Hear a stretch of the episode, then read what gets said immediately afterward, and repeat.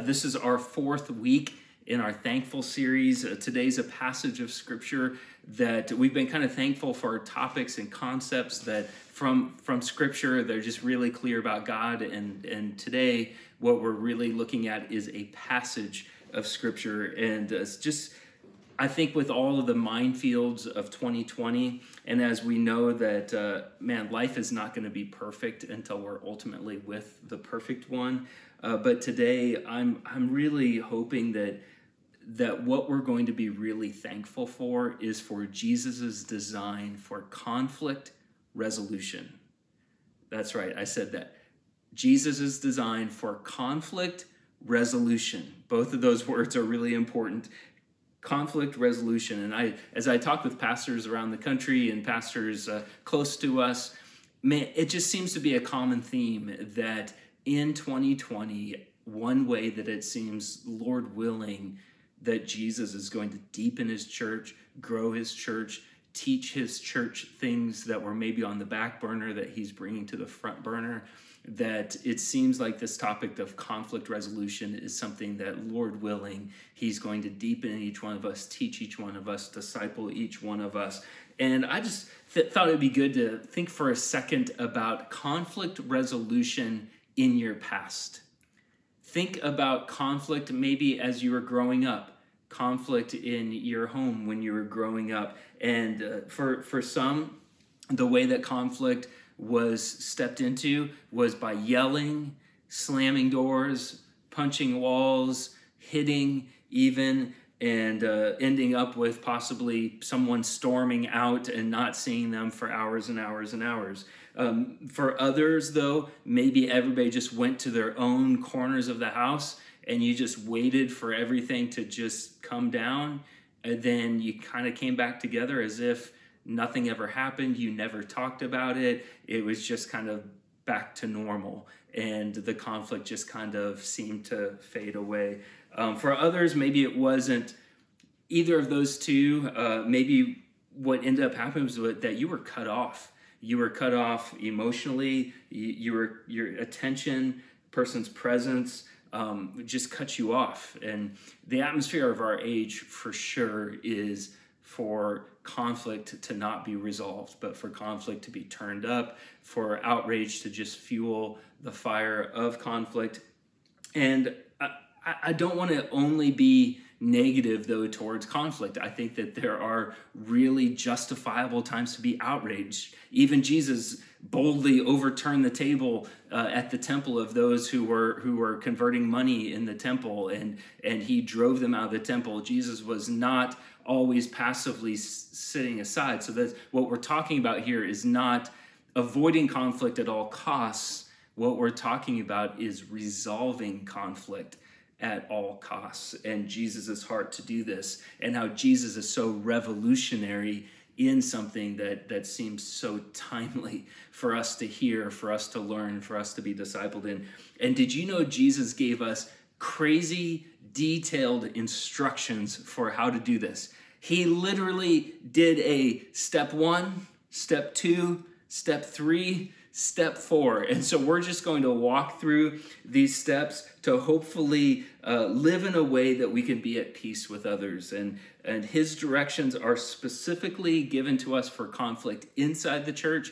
But I think that you'll find is as we learn about how to resolve conflict inside the church, it's going to really instruct us to resolve conflict and to seek that out in all areas of our lives. Um, our state needs to embrace this our community desperately needs to walk into this that God has given us, and uh, our soul needs it.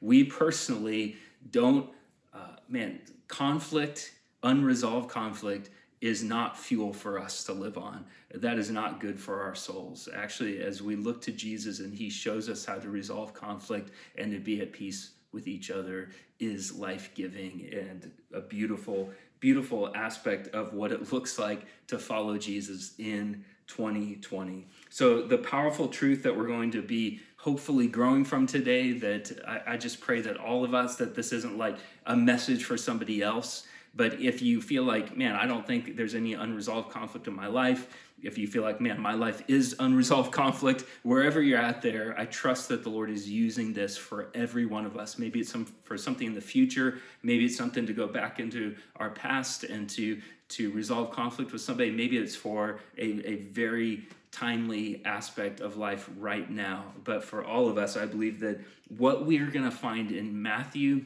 chapter 18 is going to uh, to hopefully change all of us. So Matthew 18 is where we're going to be, and then starting in verse 15 says this: If your brother sins against you, go and tell him his fault between you and him alone.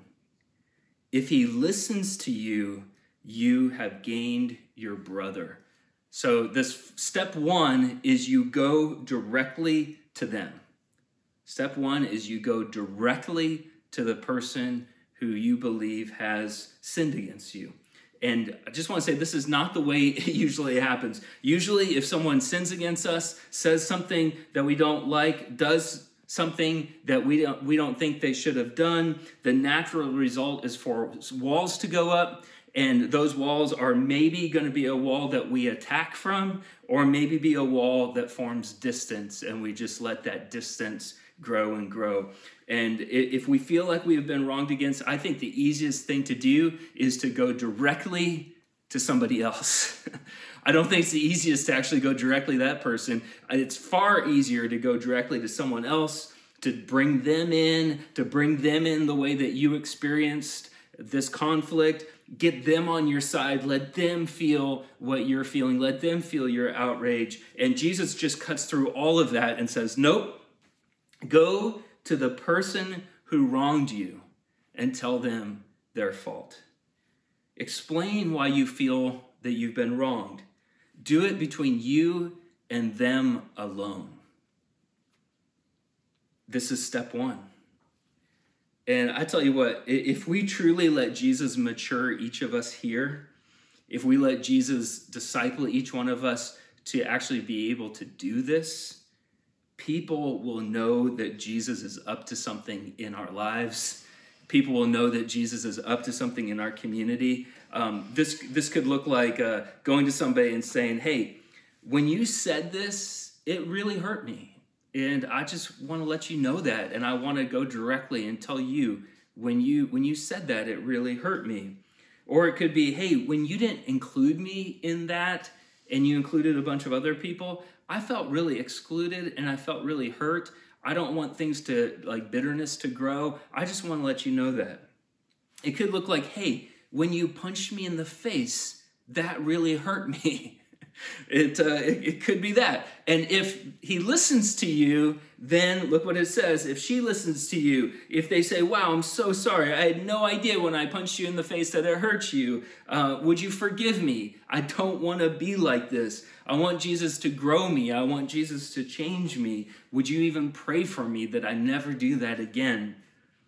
If he listens to you, you have gained your brother. This, this is huge um, even a, a, major conflict. I was being kind of tongue in cheek with a punch in the face thing, but even a, a major conflict going through this first step first, not fifth, but going through this first step first, uh, can even, and I've seen it happen uh, in, in, my own experience or in community is that this can even end up bringing people closer to where they were before the conflict because because it's been a, a tried and, and tested relationship. And people genuinely see that that Jesus is is is forming both of the people and forming both of their hearts towards this and towards him. And uh, um, man, the, the first action isn't to blast the person on social media. The first action isn't to have 10 conversations with other people, uh, starting with, hey, did you hear? Hey, did you hear? Hey, have you heard yet? It's, it's not to do any of that stuff, which I think will save so much pain. Um, now, there are certain sins where, uh, as Matthew 18 is happening, you may have to call the police. Um, there are certain things. It's not meant to to go around calling the police or contacting appropriate authorities or possibly getting wise counsel from from from me, from a pastor, from from community group leader. Uh, but as much as possible, and in most circumstances, this will be a direct going to that person and really maybe nobody else knows about it but god knows about it and he because he knows about it is directing us here now jesus knows humanity uh, better than we do. He designed us. He knows that this is the best way for conflict to be resolved in our community um, in rural Iowa in 2020. This is the best way. Uh, and he also knows that there are times when this will not resolve the conflict. Um, maybe someone's coming up to you, you feel like they've, they've been too sensitive and you're like, hey, I think you just need to get over it. I think you're being too sensitive here. Or maybe you just simply disagree with them and you say, no, I, I, I disagree with, with what you're saying. Um, maybe you deserve, you feel like what was said was deserved, or, or it could be all sorts of ways that that that conversation does not resolve the conflict. And this is not where you agree to disagree. This is not where you say, well, I tried and so it didn't work out. We agree to disagree, and there'll be something between us for a lifetime. And unfortunately, that happens. Unfortunately, churches have split over what I would think is minor conflict that could have been resolved by continuing to fight for following Jesus' step by step gift to us in Matthew 18. So here's what Jesus tells us step two is look at verse 16 here. But if he does not listen, take one or two others along with you, that every charge may be established by the evidence of two or three witnesses. So, step two is to get one or two others involved. And here's what's so revolutionary about step two is um, we can easily say, I tried, now that I've tried to resolve this conflict, I am free to air the dirty laundry.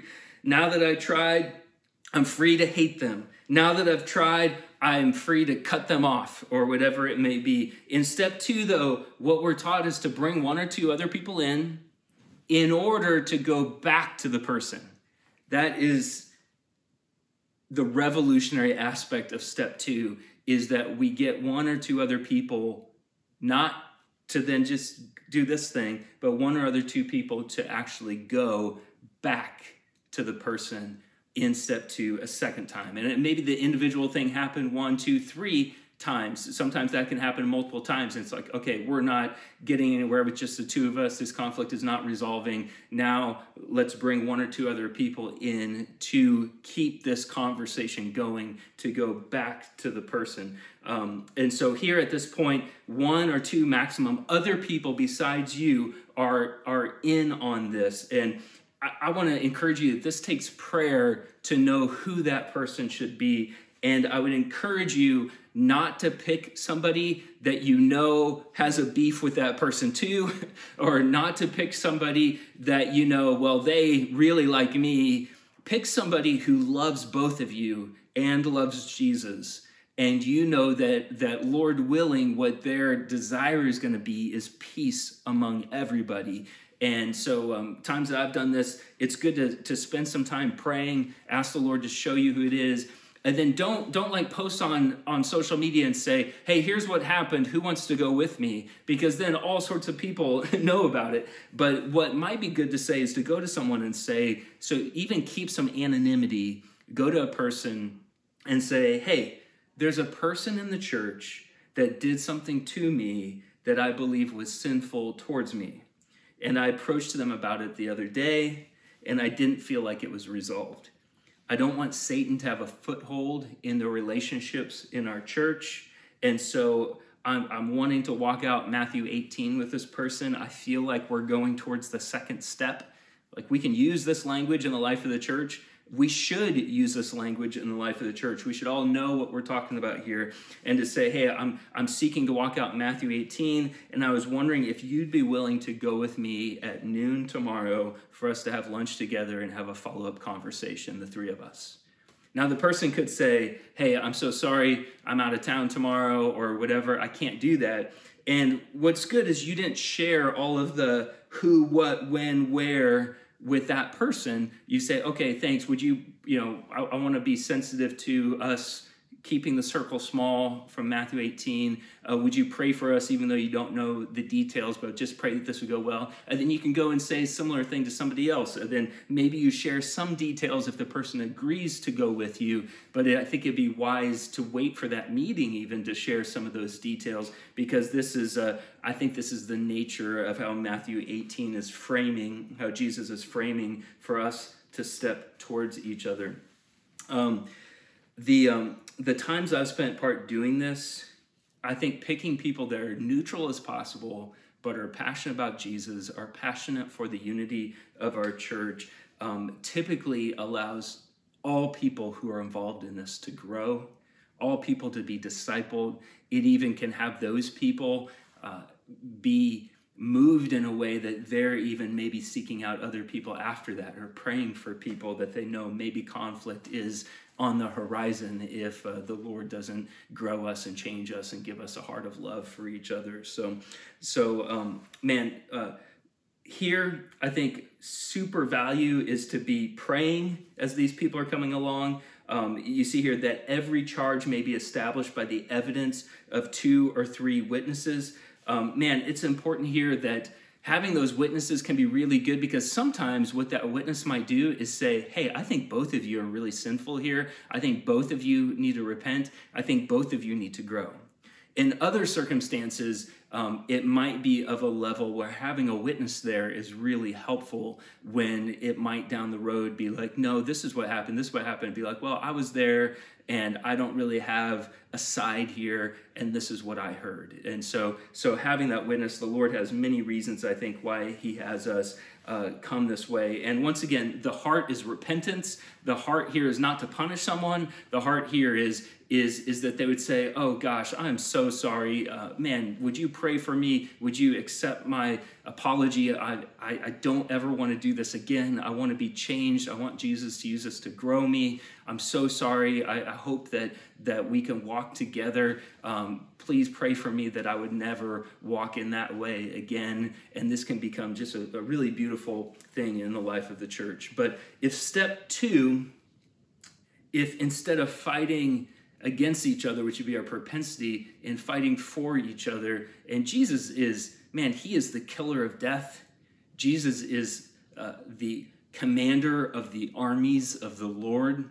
Jesus is, is not one to sit back passively, and he is actively the Prince of Peace. And so as we are following him, like yes, we should be we should be emboldened towards peace. And in that second step, it's so important for us to walk into this. Now, uh, if this does not bring resolution, here is step three. Uh, look at verse 17.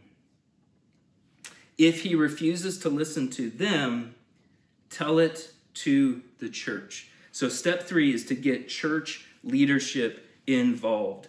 Here in this third step, the leaders the elders of the church are brought in for, for the hopeful resolution of the conflict. Um, up till now, church leadership could have been counseling people a little bit, but was keeping that circle to be those, those witnesses and those people close.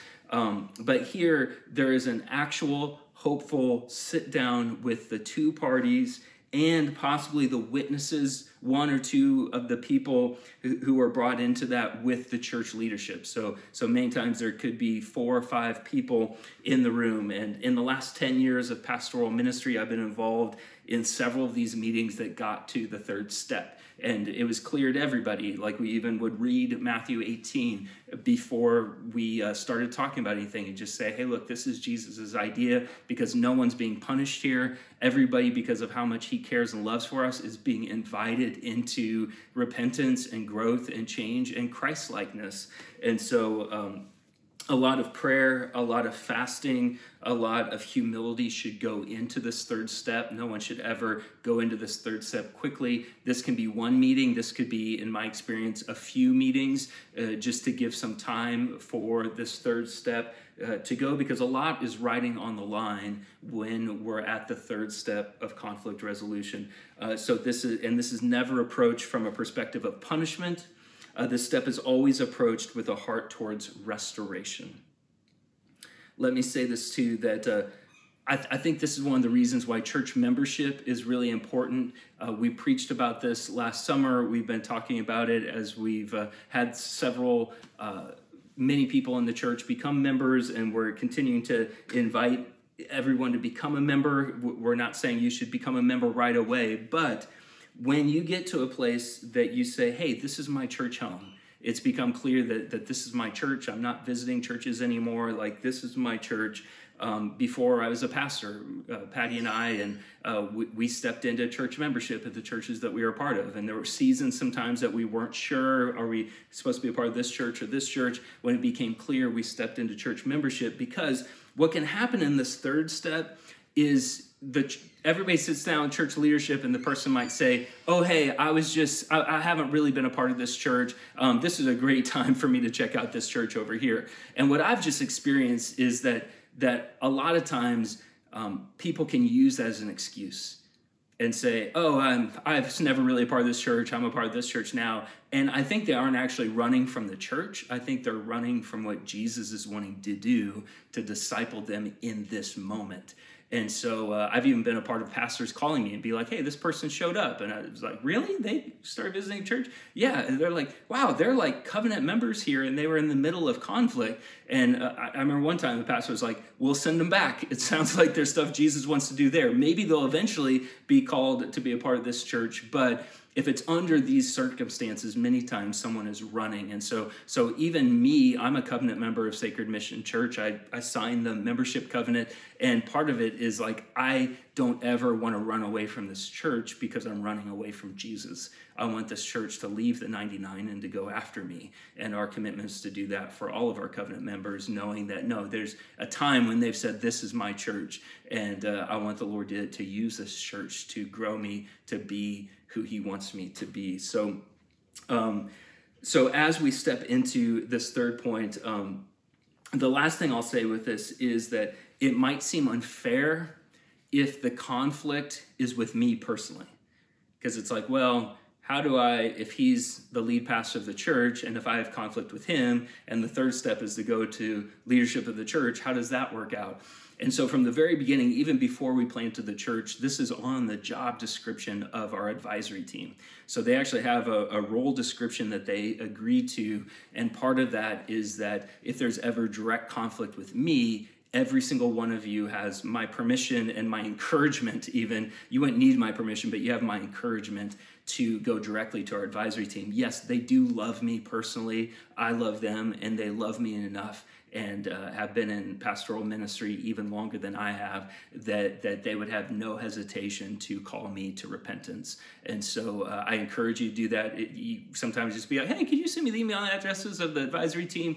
And, uh, and man, that is a good thing in the life of the church because it's actually leading us, Lord willing, to uh, a peaceful, on mission together church that uh, that has fought for unity and for peace. So, uh, but here's what happens if step three is not working. Even verse 17 continues, and if he refuses to listen even to the church, let him be to you as a Gentile and a tax collector.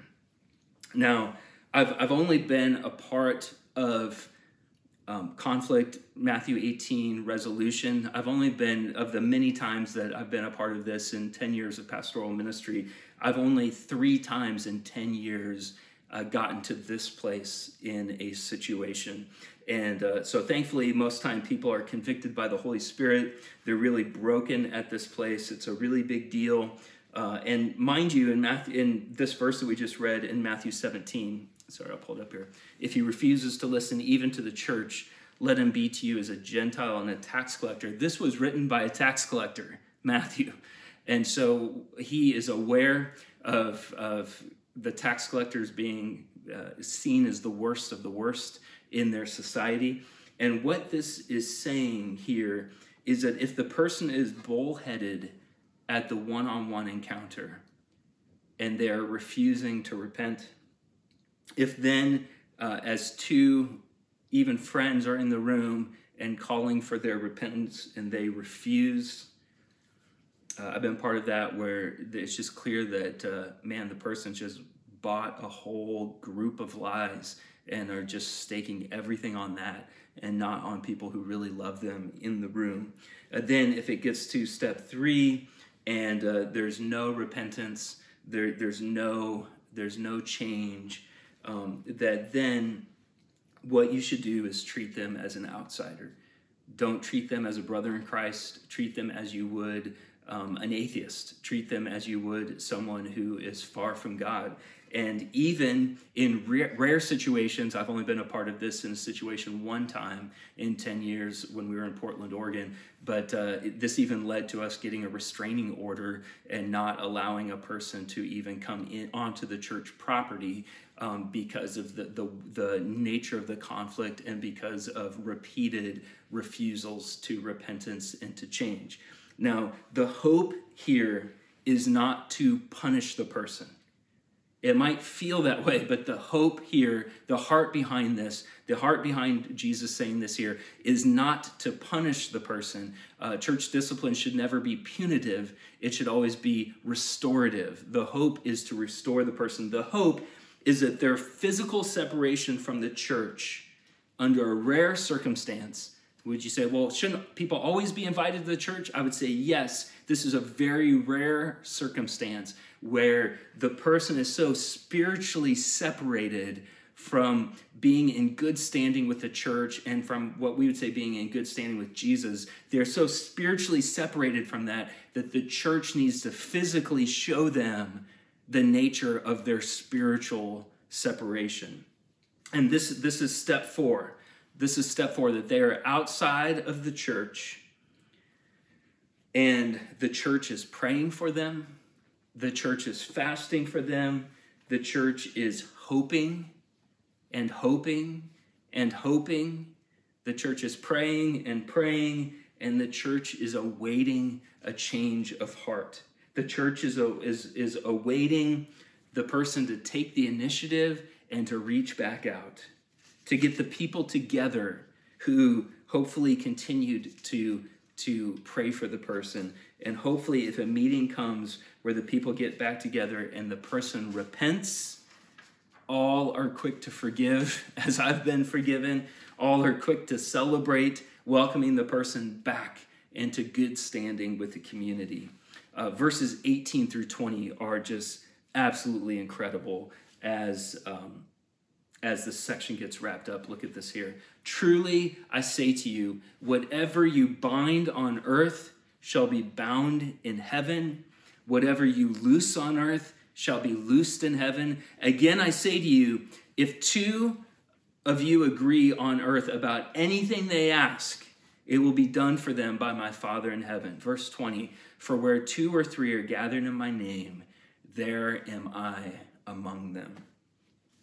What this is saying is when you get to step three and four, God is saying here, whatever they come up with, I am there. Amen. This is uh, this is is heavy. This is serious. This uh, takes the utmost amount of prayer and fasting to actually step into this because of what God is saying here. But what he's saying is if the leaders of your soul, if those leaders of the church who will stand before God and be accountable for their shepherding and for their leadership if they if those leaders agree on earth about the nature of this conflict and the way for this conflict to be resolved. What he is saying here in verses 18 and 19 is that if those leaders agree on earth, assume that it's agreed in heaven. I mean, wow. If they agree on earth, assume it's agreed in heaven. And verse 20 has been taken way out of context so many times. For where two or three are gathered in my name, there am I among them. I've personally heard people in prayer meetings, I've probably even said this in prayer meetings in the past too, where it's like, well, there are three of us here. I guess we can pray now because God's here to hear our prayer.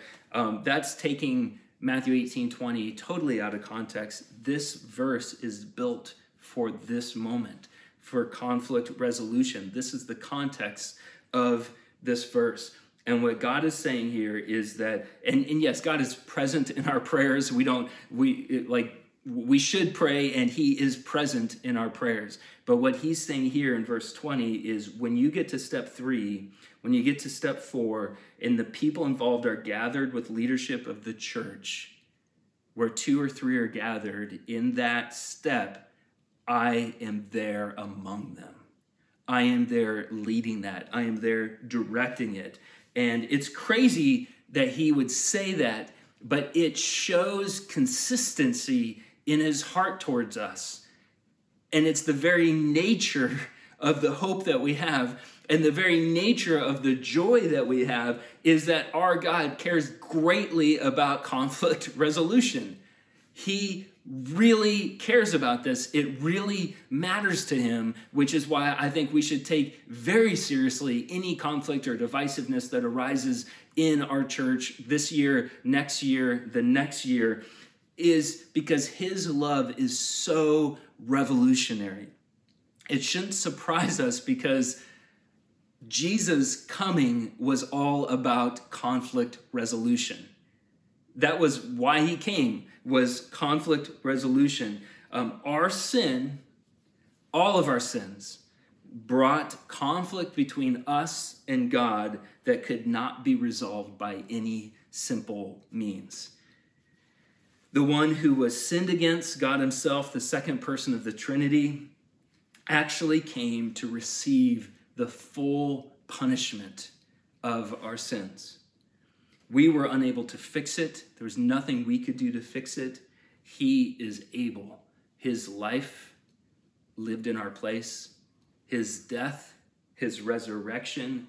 When we deserved wrath, He brought eternal peace for all who bow their knee to Him, who all who call Him Lord. Uh, and man, I would just say, would you give your life to Him if you have not up to this point? We've been talking a lot about conflict resolution inside the church, and just know this is at the heart of our God to resolve the conflict between you and Him. Your sins separated you from Him. His life has brought that back for all who bow their knee to Him, all who give their lives to Him. And because of just all of the conflict for those of us who are followers of Jesus, all of the conflict that, that has been forgiven of us, all the conflict that the Lord paid for by his blood, all of that conflict, we need to be so quick to say we're sorry, so quick to not hold grudges when he doesn't hold them against us because of the peace we live under as forgiven followers of Jesus. Uh, it's revolutionary love. And I, I would love our kids to see that in us, that uh, what we feel from Jesus that they get to see that and like man the way my parents are now um, I, I used to hear them talk about like just kind of i don't ever want to have anything to do with that person again. And now they're like going through all these steps to resolve conflict. Like what's going on and for our community to see that our community needs to see that because they'll see a real savior really changing us and saving us and giving us a new way to live and this is an amazing time for us to learn these things. It will break generational sins. It will be a light to our soul. It will be a light to our families. It will be a light to our community. And Lord, I just pray that you would do that in us. Would that be a gift that you give us at the end of this year? Is would you disciple us in conflict resolution? Would you prepare us for future conflicts, Lord? Would you not give us um, weary souls here? Would you give us a fresh passion to advance your mission here as we are being changed so we can say, Follow me as I follow Jesus. Lord, we, we just give this all to you. Would this be a sweet aroma to you as we hear and as we are changed and as we look to you? Jesus, in your name we pray. Amen. All right, well, let's stay checking in on each other. Uh, it's been really good to be together. Feel free to comment below. Uh, let's keep praying for each other, and I hope to see you in person next Sunday.